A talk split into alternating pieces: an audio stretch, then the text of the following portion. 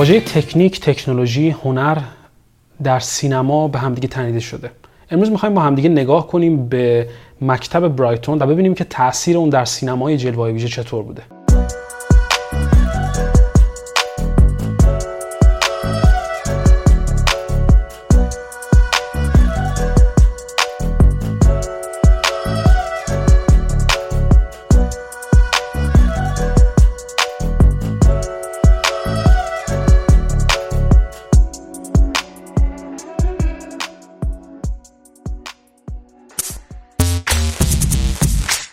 نخستین نمایش فیلم ها توی سالن ها در انگلستان توی سالهای 1896 اتفاق افتاد. شخصی به نام دیابلو پابلو که صاحب چندین پروژکتور بوده تصمیم می‌گیره تا پروژکتورهای خودش رو واگذار کنه بفروشه. این فرصتی رو فراهم می‌کنه برای آدم دیگه تا بیان این پروژکتورها رو بخرن و بتونن که نمایش فیلم رو در جاهای دیگه هم انجام بدن. نمایش فیلم ها توی اون سالها معمولا به این شکل بوده که نمایش خود فیلم یک بخش واحدی از یک مجموعه نمایش بوده در های موسیقی. به این شکل که اشخاصی بودن که توانایی خرید بلیط ها و ورود به اون های موسیقی رو داشتن. غذا نوشیدنی همراه با رقص ها و آواز ها و تئاترایی که روی صحنه می اومده و همینطور یک واحد نمایش که واحد نمایش فیلم ها بوده توی اون برنامه ها رفته رفته توی اون سالها افرادی بودن که این پروژکتورها رو تونستن بخرن و نمایش فیلم ها رو به پارک ها بردن. فیلم که در پارک ها نمایش داده می‌شد معمولا فیلم های کوتاه و ارزون قیمت بودن که طبقه کارگر رو بیشتر جذب کردن به خودشون. تو فیلم های اون دوره ویژگی های خاصی رو میشه پیدا کرد. مثلا استفاده از بکراند هایی که خونسا بودن و استفاده از نماهای ثابت. به این شکل که معمولا background ها از یک پرده رنگی عکاسی استفاده می شدن و سوژه های جلوی این دوربین ها می اومدن و داستان هایی رو روایت می کردن.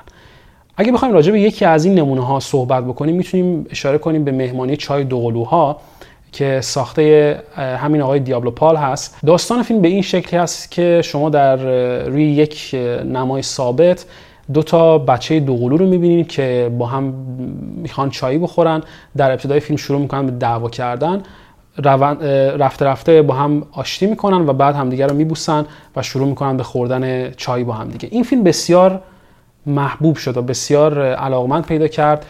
فروش بسیار خوبی رو هم داشت و امکان این رو داد به این تهیه کننده ها که فیلم های بیشتری بسازن. توی اون سالها فیلم های دیگه هم ساخته شدن که اهمیت داشتن و مهم هستن مثل فیلم روح سوار.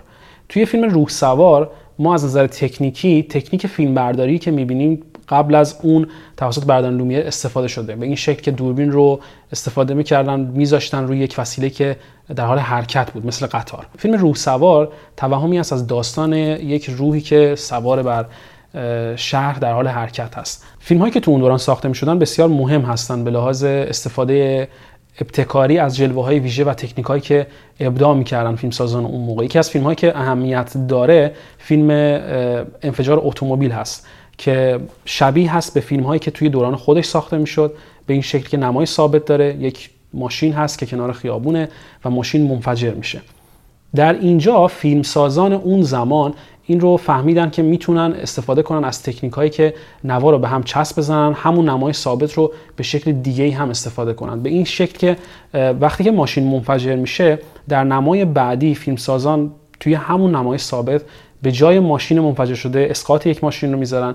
این دو نوار رو به هم چسب می‌زنن و روند داستان به این شکل هست که ماشین منفجر میشه و در نمای بعدی بیننده ماشین اسقاط شده رو می‌بینه. اینها به شکلی در واقع استاپ موشنایی بودن که اون زمان ابداع شدن و بعدها تا حدود 15 سال بعد از خودشون خیلی توسعه پیدا کردن و به عنوان منبع قابل استفاده بودن برای فیلمسازانی که بعدا اومدن.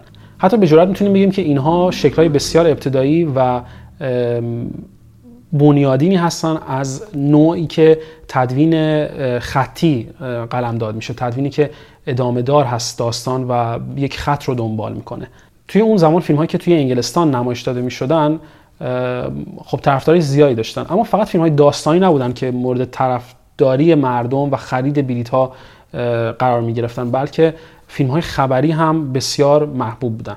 از فیلم هایی که توی اون زمان بسیار محبوب شدن می‌تونیم به سالگرد پنجمین سال سلطنت ملکه الیزابت اشاره کنیم.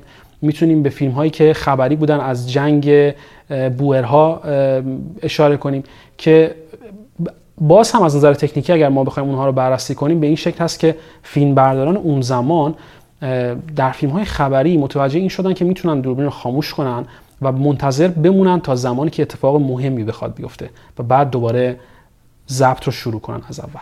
زمانی که این فیلم ها شروع کردن به نمایش داده شدن توی سینماها همونطور که عرض کردم خدمتتون ما می‌تونیم شکل های اولیه ای از تدوین های خطی رو ببینیم. به این شکل به علت اینکه بیننده ها آگاه بودن که این فیلمی که می‌خوان ببینن یک فیلمی هست که اتفاق خبری رو داره روایت می‌کنه از ابتدا آگاهی به این داشتن که در یک زمان داره این فیلم اتفاق میفته و این کمک می‌کرد به تدوینگرها به سازندگان فیلم که نگران این نباشن که خط داستان رو یا روندی که روایت داره می‌کنه تصویر رو بیننده ها گم بکنن.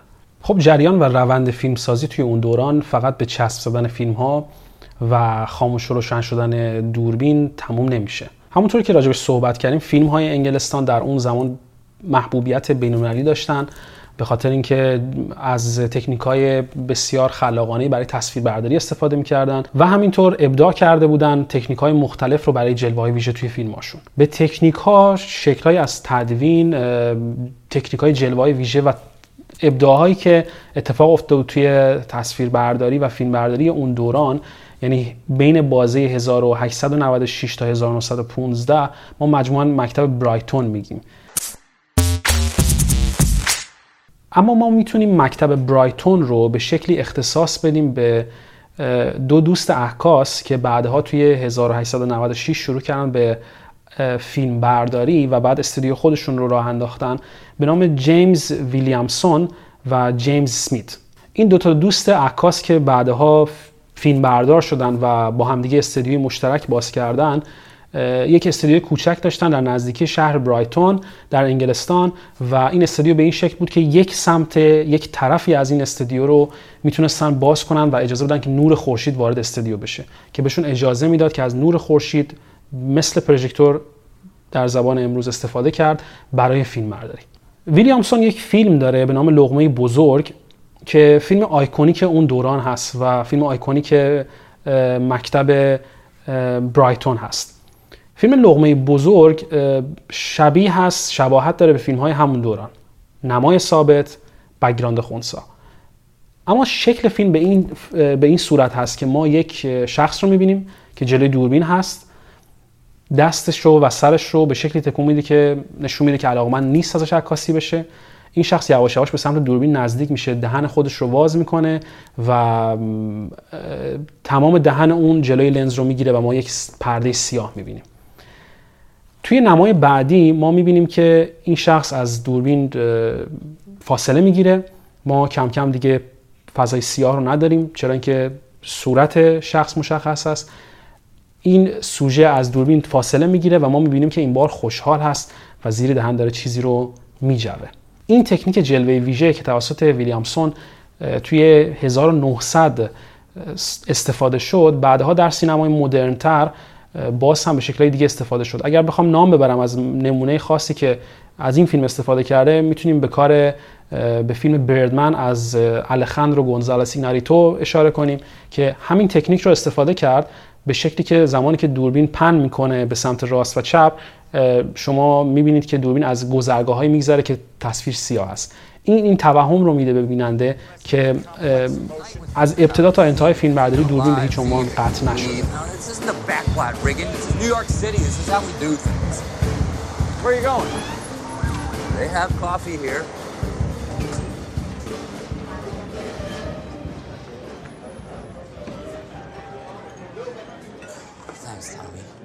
They were laughing in our fucking faces. Tonight they were laughing.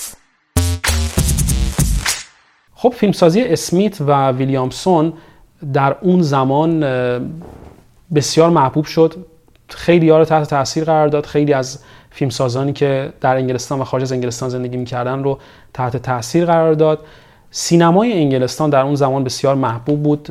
محبوبیت بین المللی داشت و تا هلوش سال 1915 هم تونست موفقیت های کسب بکنه. سینمای انگلستان توی اون سالها بسیار مبتکر بود و محبوبیت بین المللی داشت.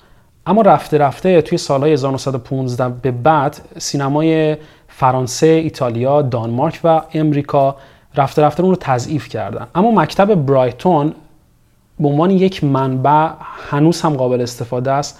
فیلم هایی که اون زمان ساخته شده هنوز هم خیلی از فیلم سازان رو تحت تاثیر قرار میده و بهشون راه حل هایی میده برای روایت داستان های خودشون. توی جلسه های بعدی باز هم صحبت می‌کنیم راجع به اتفاقات آیکونیکی که توی تاریخ سینما افتاد و تکنیکا و تکنولوژی هایی که رفته رفته وارد سینما شدن تا برسیم به دنیای مدرنی که امروز هستیم و تکنولوژی بسیار پیشرفته که توی دنیای سینما وجود داره.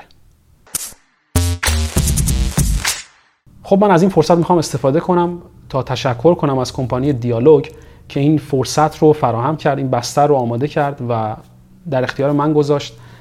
تا من بتونم برنامه خودم رو تولید کنم. ممنون میشم اگر که هم صفحه من هم صفحه دیالوگ رو در یوتیوب subscribe کنید. همینطور در اینستاگرام ما رو دنبال کنید و منتظر پادکست های ما باشید که به زودی روی iTunes و اسپاتیفای و channel های دیگه stream موزیک خواهد اومد.